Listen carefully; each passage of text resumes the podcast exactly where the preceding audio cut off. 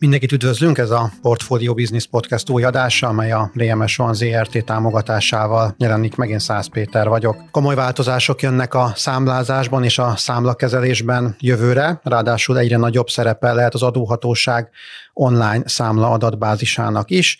A magyar kkv jelentős része azonban továbbra sem tudja a rendszerben rejlő automatizálási lehetőségeket kiaknázni, kihasználni. Itt van velünk a stúdióban Varga László, a DMS Van ZRT üzletfejlesztési igazgatója. Szia, üdvözöllek a műsorban. Szervusz, köszönöm, hogy itt lehetek. És itt van velünk Csöndör Szabolcs, a PVC Magyarország menedzsere, a NAV korábbi főosztályvezetője. Szia, téged is üdvözöllek. Szervusz. Kezdjük egy alapozó kérdéssel, hogy a hallgatók is képbe kerüljenek. Milyen számlázási módok használatosak ma Magyarországon? Számlázni alapvetően papíralapon vagy elektronikusan lehet. Papíralapú számlázásnál vannak számítógépel előállított számlák, számlatömbös számlák, pénztárgéből előállított számlák, tehát ennek azért elég nagy hagyománya van Magyarországon, illetve az elektronikus számlázásnál pedig szinte minden megoldásra rá tud épülni egy elektronikus számlázási megoldás, vagy számlakép, vagy számlaadat tartalom formájában kerül kibocsátásra a számla. Tehát itt alapvetően a, a kibocsátott, illetve befogadott befogadási idő pillanatában, hogyha elektronikus dokumentumot látunk magunk előtt, akkor van elektronikus számla. Mindent digitalizálunk, ez igaz a számlázásra is. Szerintetek a papír alapú számla, tehát valaki előveszi a kis tömbjét és ott írogat, ez eltűnhet-e a következő egy-két évben? Ez már jelenleg is nagyon visszaszorult, tehát már nem beszélhetünk arról, hogy tömeges az igény a számlatömbös számlázásra, tehát egyszerű administratív okok miatt sem. 2018 óta van Magyarországon számladatszolgáltatás, 2021 óta már minden ügyletről kell adatot szolgáltatni az adóhivatal számára, úgyhogy ha valaki kézi számlatömbben szeretne számlát kibocsátani, akkor kétszer kell az adatot rögzítenie, egyszer kézzel a számlatömbben, egyszer pedig az adóhivatali rendszerben. És ez nyilvánvaló módon arra hagyja a vállalkozásoknak a túlnyomó többségét, hogy ezt próbálják minimalizálni. Nagyon jó mobil alkalmazások vannak erre, vagy ha valaki szeretne, akkor persze hagyományos számlázó programon is ki tud bocsátani papíralapú számlát. Igen, én egy dolgot szeretnék hozzátenni még, hogy én azt látom, hogy a hagyományos B2B-ben, tehát a vállalatok egymás közötti számlázásában nem is a kézi számla tömb használata az, ami még mindig fejfájást okoz, hanem hogy ténylegesen, amit említettél, hogy számlázó szoftverrel, vagy bármilyen olyan szoftver, ami képes kimenő számlát kiállítani, azzal papíralapú számlát állítunk ki, gyakorlatilag úgy, hogy egyébként az adatot elküldjük az adóhatóságon, de még mindig megvárjuk, amíg a, a szállítóktól megérkezik a papír, és ténylegesen a papírt fűzzük le, meg szkenneljük, digitalizáljuk, megosszuk, tehát hogy, hogy ez még ugyanúgy papíralapú számlázásnak minősül. Tehát akkor a PDF, amit látunk a monitoron, akkor az gyakorlatilag egy papíralapú számla, attól függetlenül, hogy egyébként elektronikus formában van előttünk, ha jól értem. Nem feltétlenül, mert ugye, ha egy monitoron látok egy PDF-et, akkor az lehet valójában egy elektronikus számla, amit elektronikus számlaként bocsátottak ki, de nekem az a tapasztalatom, hogy nagyon sok esetben papír alapú számlát eh, kapunk. Esetleg e-mailben megküldi a szállító már, hogy lássam, hogy minél előbb ki tudjam fizetni, mert értem szerint az az érdeke, de maga olyan papír alapú számla került kibocsátásra, vagy a saját nem szkennelte be, és küldte nekem mondjuk jóváhagyásra az adott számlát, attól még ugye a papír kell megőrizni, lehet, hogy látom a PDF szkennelt képét, de nem az a hiteles formátum, nem tudom, jól mondom igen, tehát alapvetően a kibocsátás idő pillanatában dől el, hogy az papíralapú vagy elektronikus a, a számla, hogyha a papíralapon ki van bocsátva, és ebben egyezik meg a két fél egymással, akkor az papíralapú számlázás. Hogyha elektronikusan e-mailen érkezik meg a számla, az lehet elektronikus számla, tehát hogyha ebben egyezik meg a két fél egymással, az más kérdés, hogy mennyire fel meg a jogszabályi követelményeknek, mennyire nem, de mindenképpen, hogyha elektronikusan kerül kibocsátásra, az egy elektronikus számlázás. De mit mondtál, hogy nagyon sokan beszkennelik, ezt én is való, hiszen egy papíralapú számlának, hogyha megnézzük az életútját, csak addig tölti a papíralapon az életútját, amíg kibocsátásra és befogadásra kerül. A legtöbb társaság ezeket beszkennelik, beszkenneli, hogyha szüksége van a, a számlára, akkor a beszkennelt képet keresi, nem a fizikai papír alapú számlát.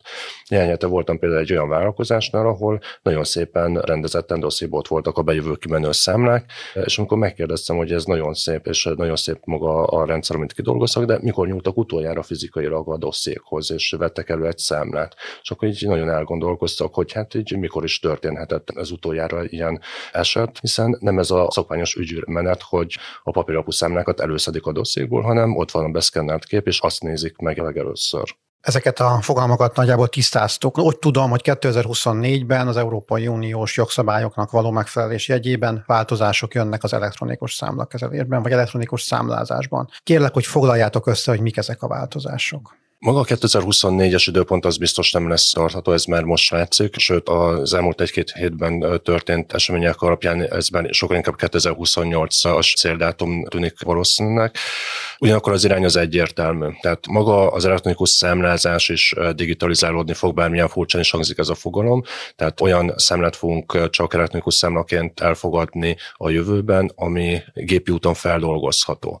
Az ÁFA irányelv ehhez hozzá fog igazodni, illetve minden tagországnak a saját joganyagából ez be fog épülni, hogy az elektronikus számla az, amit gépi úton is fel lehet dolgozni. Tehát a képileg megjelenő számlák, azok lehetnek egy segítségek az emberi szem számára, amennyiben szükséges. Ugyanakkor mindenképpen ott kell lennie a digitálisan feldolgozható, gépi úton feldolgozható adatnak. Ez egy nagy előrelépés nagyon sok tekintetben, egyáltalán gondolkozás tekintetében is, hogy nem a kép a fontos, nem az a fontos, hogy az ember mit lát maga előtt, hanem hogy ott legyen bent a számla adattartalom, tehát az adattartalom lesz sokkal fontosabb, hogy azt tudja, azt lehessen automatizáltan feldolgozni. További változások még a, a számladat tartalmában vannak kisebb módosítások a javaslatcsomagban, illetve ami a legnagyobb változás, az a DRL rendszer. Ez alapvetően a közösségügyleteknek egy adatszolgáltatási rendszere, nagyon hasonlít egyébként a gondolatmenet a magyar online számla rendszerhez, nem azért, mert ők másolták volna lenne, hogy valaki félreértse. Nagyon sok európai országban indulnak hasonló fejlesztések, vagy központi elektronikus számlázási rendszer, vagy számladatszolgáltatási rendszer kapcsán. Ezt szeretné a bizottság bizottság valamilyen egységes mederbe tartani, hogy ne tagországonként külön-külön megoldások jelenjenek meg, hanem legyen egy egységes európai számlamodell, egy egységes európai adatszolgáltatási modell. Hát ennek a határai azok, amik a nagy kérdőjelek, hogy adatstruktúrában ez mit jelent, a rendszer kialakításában mit jelent, ez egy központi elektronikus számlázási rendszer lesz, egy utólagos adatszolgáltatási rendszer, a vevőnek a beleegyezése mennyire fontos, mennyire nem fontos, tehát itt nagyon sok olyan vita van még a tagországok között, amit le kell rendezniük egymással, és azért is mondtam, hogy ez inkább ez 2028 a hatályba lépésnek a, a dátuma. Vannak azért olyan elemzők, akik ezt már inkább 2030-ra mondják, amire mindenben meg tudnak egyezni. Itt ugye azt is látik, hogy nem feltétlenül csak a, a, a vita húzódik el idáig, hanem hogyha megvan a megegyezés, akkor néhány év kell az implementálásra is. Tehát hogy nem feltétlenül arról beszélünk, hogy évekig vagy 5-6 évig akarnak a tagországok vitatkozni egymással, de hogyha megvan az egyesség, akkor onnan még egy legalább egy-két-három év, amíg minden tagország be tudja vezetni, és tényleg végrehajthatóvá válik ez az új számlázási megoldás. Igen, én igazából nem hiszem, hogy nagyon plusz infót tudok ezt hozzátenni. Annak nagyon örülök, hogy azt mondod, hogy, a, hogy arra gondolkodnak, hogy a, az implementálásra is kell egy-két évet. Ugye itt a magyar gyakorlat is az volt, hogy azért fél évvel, ha jól emlékszem, az élesítés előtt már volt egy tesztrendszer, amit lehetett használni, a fejlesztők hozzá tudtak kapcsolódni, lehetett tesztelni. Ez, ez gondolom, hogy összeurópai szinten azért ennek a duplája az, az legalább szükséges, hogy a piac fel is tudja rá készülni, és akkor megadjuk hozzá azt az időt, amíg le kell fejleszteni a, akármelyik megoldást is válasszák majd a, a bizottságban. Igen, a másik nagyon fontos dolog, hogy a, a tagországi rendszereknek illeszkednie kell ez a közös európai megoldáshoz. Ugye ezt lehet úgy is megtenni, hogy egy európai rendszer lesz, ez biztos nem fog kialakulni szerintem, és a, a legvalószínűbb megoldás az, hogy, hogy különböző átjárók lesznek az európai rendszerek között, és akkor így alakul ki egy központi adatszolgáltatási rendszer az Európai Unió adóhivatalai között. Időnk még van ezek szerint, de a kérdés, hogy a cégeknek már most érdemese valamit tenniük, hogy akár a 28-as, akár a 30-as dátumra készüljenek. Maguknak a cégeknek, amit mindenképpen érdemes átgondolniuk, hogy milyen stratégiát választanak. Tehát itt nem arról beszélünk szerencsére, hogy holnap hatályba lép egy új jogszabály, és annak hogyan kell megfelelni, és mindenfajta menekülőtletekkel gondolkozni, hogy hogyan tudjuk kikerülni a jogszabályi kötelezettséget, vagy egyszerűen egyszerűbbé tenni, hanem, hanem sokkal fontosabb az, hogy, hogy maga előtt rásson egy stratégiát. Minden számlázó program a vállalkozásoknak egy alapvető gerincét alkotja, erre épül a könyvelés, erre épül a logisztikai rendszer, tehát nem egy, nem egy olyan megoldásról beszélünk, amelyik nagyon könnyen és egyszerűen változtatható, és nagyon sok társaságnál emiatt mondjuk egy számlási rendszer változtatás az egy ilyen két-három éves projekt is szokott lenni. De ez azért összecseng nagyjából a DRL rendszernek a bevezetésének a, a, az időtávjával, nem hiába. Tehát, hogy ha komolyan vesszük azt, hogy, hogy átalakítjuk az alapvető számlási folyamatokat, akkor ez egy hosszú távú döntés. Amit mindenképpen át kell gondolniuk a társadalmunknak, hogy az elektronikus bizonyatokat hogyan akarja kezelni, hogyan akar rá felkészülni, elektronikus archiválási megoldásokat hogyan szeretnék kidolgozni, és szép fokozatosan hogyan szeretné a saját vállalkozásának a mindennapjaivá tenni az elektronikus számlázást.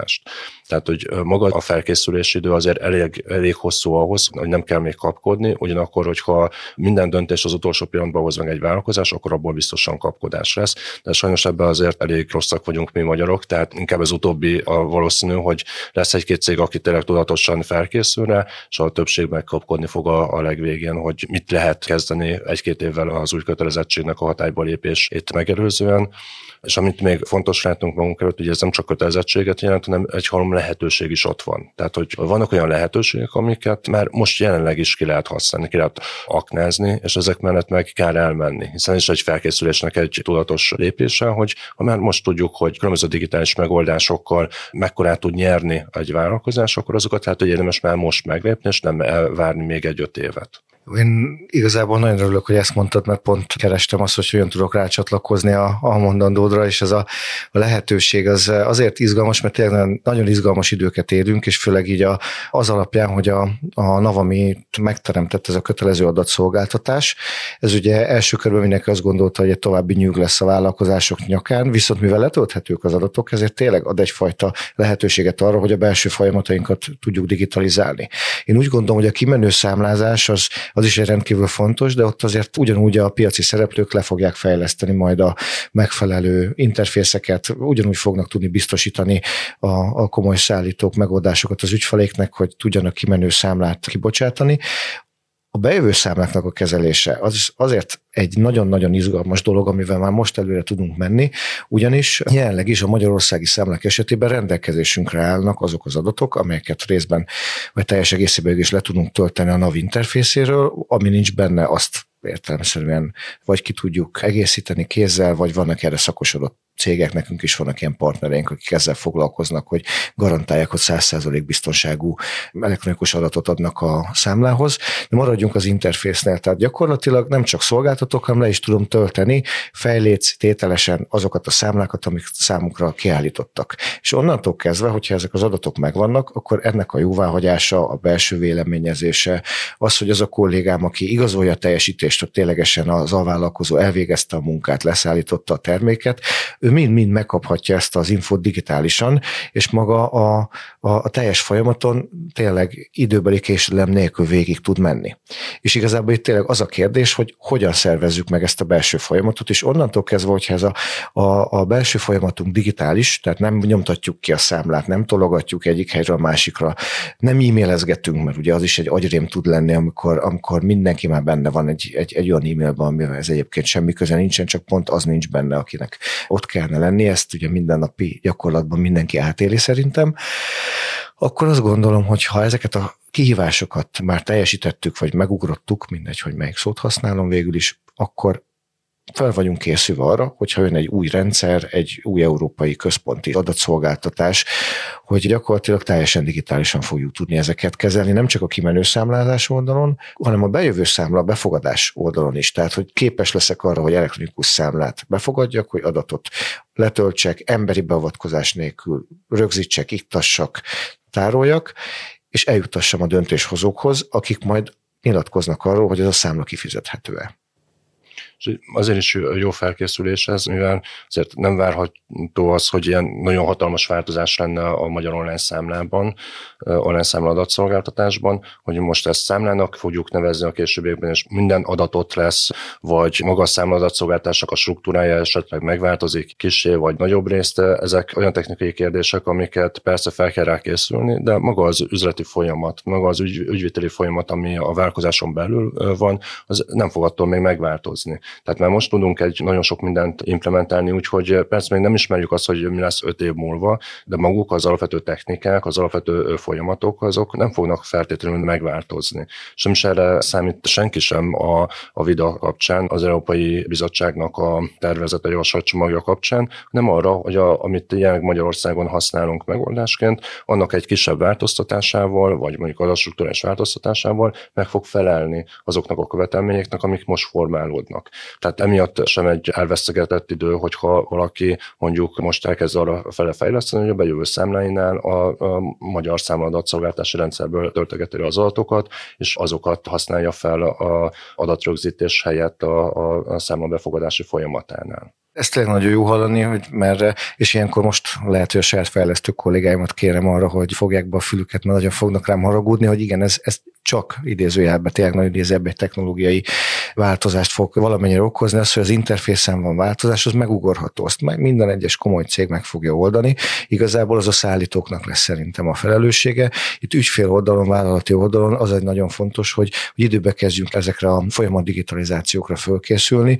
Most, hogyha mondok egy példát, tehát, hogy ugye jellemzően ugye mi ügyfelénk is azon szoktak gondolkodni, hogy ugye megérkezik a számla, jóvá hagyják mondjuk a mi rendszerünkbe, majd átadjuk a végén az RP rendszernek, ahol a könyvelés zajlik. Tehát, hogy maga ezt a folyamatot az adattal lehessen teljes mértékben elektronikusan kezelni, és akkor itt jön a következő kérdés, hogy mi az, ami ugye ebből hiteles, nem hiteles, de erről még is gondolom fogunk beszélgetni. Arról beszéljünk kicsit, hogy megütötte a filmet, tehát most arról beszéltek, hogy a NAV online számla adatrendszerét a cégek használhatják saját nyilván nem azt mondom, hogy integrálni, de a saját céges működésükben aktívan napi szinten használhatják ezt a bizonyos adatbázist, jól értem? Igen, számos cégnél látok nagyon jó példákat erre, hogy használják az online az adatait, akár előkönyvelésre, tehát az fontos, hogy itt az online rendszerben nem számlák vannak, hanem számladatszolgáltatási rendszerez, tehát a számlának egyfajta kivonata az, amit az adóhivatal megkap, és letölthetővé odaad mindenki, mindenféle számára, tehát mind az értékesítő, mind a, a vevő számára ott, van,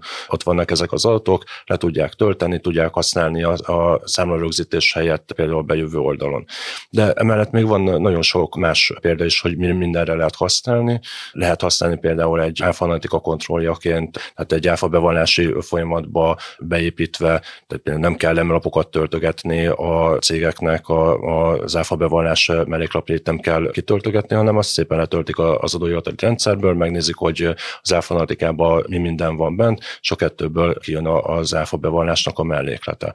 Vagy különböző ellenőrzési, kereszt ellenőrzési célokra is lehet alkalmazni, és ezen még túl is lehet menni, hiszen ott van az online számlában a partnerek lekérdezésének a lehetősége, amit ugye, a, valaki követ egy kicsit a, a híreket, az adóhivatali híreket, ezt még jobban szeretné az adóhivatal tágítani, hogy milyen információkat, milyen adatokat lehet egyes társakról elérni, és ezeket nagyon aktívan lehet alkalmazni arra, hogy egyáltalán eldöntse azt a társaság, hogy egy-egy számlát levonásba akar-e helyezni, vagy nem, vagy vissza akarnak-e élni esetleg bizonyos olyan személyek, akik nem feltétlenül a jó oldalon vannak, tehát erre is lát láttam már több példát, amikor a cégek arra használták az online számla adatszolgáltatást, hogy megnézik, hogy ami bejött számla, az tényleg attól a partnertől jött be, akit ők ismernek, és tényleg az a, a bankszámla szám szerepele rajta, amit ők is ismernek, és így nagyon sok csalást tudtak megelőzni, hogy, hogy egyszerűen aktívan használták ezeket az adatokat.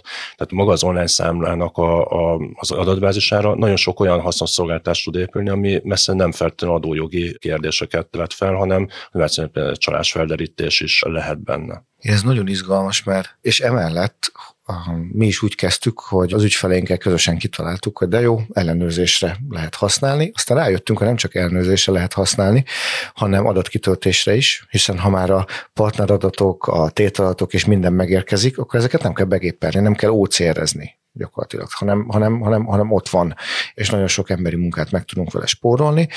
Akkor ami még izgalmas volt, hogy hogy arra is rájöttünk, hogy sok esetben egyre kevesebb időnk van arra, hogy mondjuk számlát sokszor jóvá hagyjunk, pörög az üzletélet, a partnerink is elvárják, hogy határidőre fizessünk, és igazából ahhoz a jóváhagyási folyamatnak is gyorsulnia kell. Tehát ott van elektronikusan az adat, akkor rögtön egy workflow keresztül eljuthat a, a döntéshozókhoz, akik rá tudják mondani. Azért a számlák nagy részében, főleg stabil partnerekkel dolgozó cégeknél azért már tudják, várják, meg volt a teljesítés. Tehát, hogy sok esetben egy formális, vagy egy nagyon fontos administratív eleme annak, hogy tényleg minden mindenki rányomjon az öt gombra, hogy ez a számla kifizethető.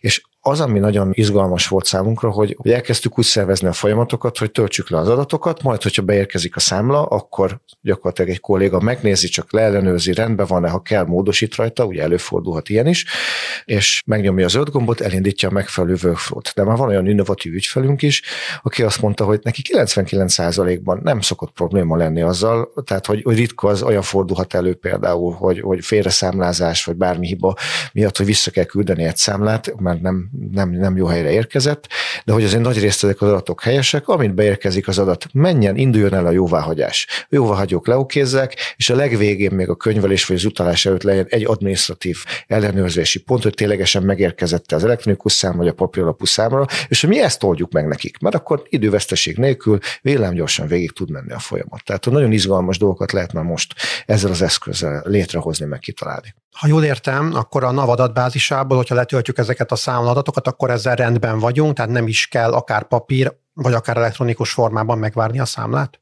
Nem, mindenképpen meg kell. Tehát maga az online számla rendszer, ez egy, csak egy adatot, adatszolgáltási rendszer, adatbázist felépíti a számladatoknak egy részéből.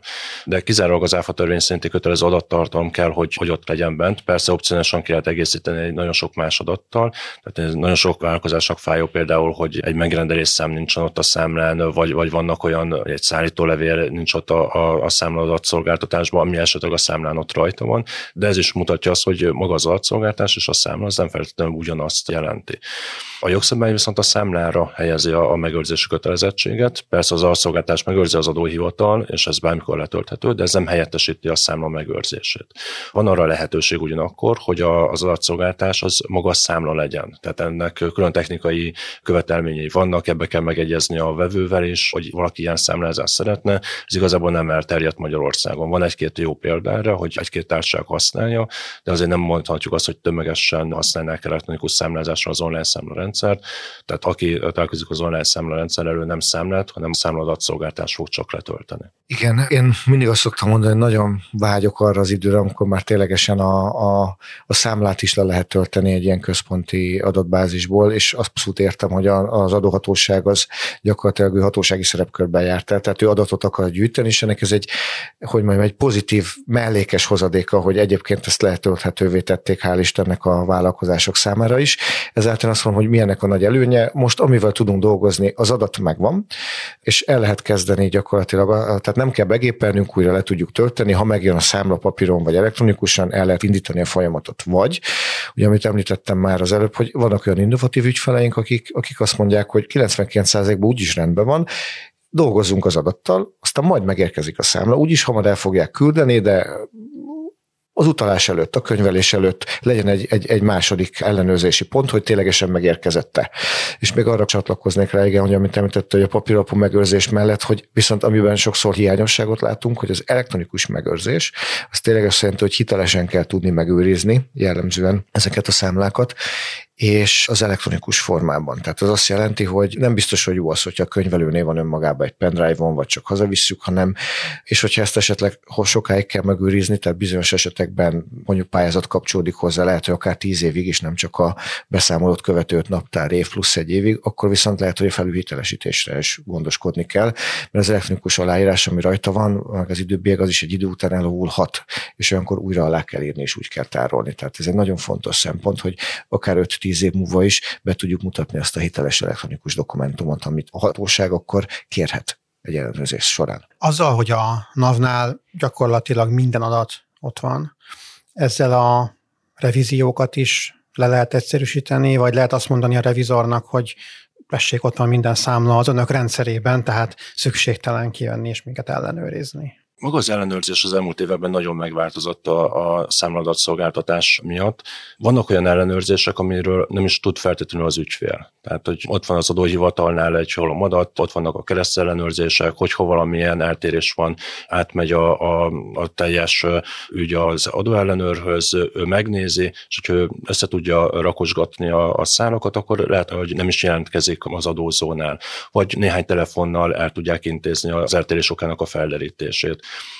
És ez is egyfajta ellenőrzés, amikor ránéz egy ellenőr az adatokra, és megállapítja, hogy minden rendben van, vagy akar esetleg inkább egy ellenőrzésbe átmenni, mert nem ért egyet az ügyféllel a telefonbeszélgetések nyomán.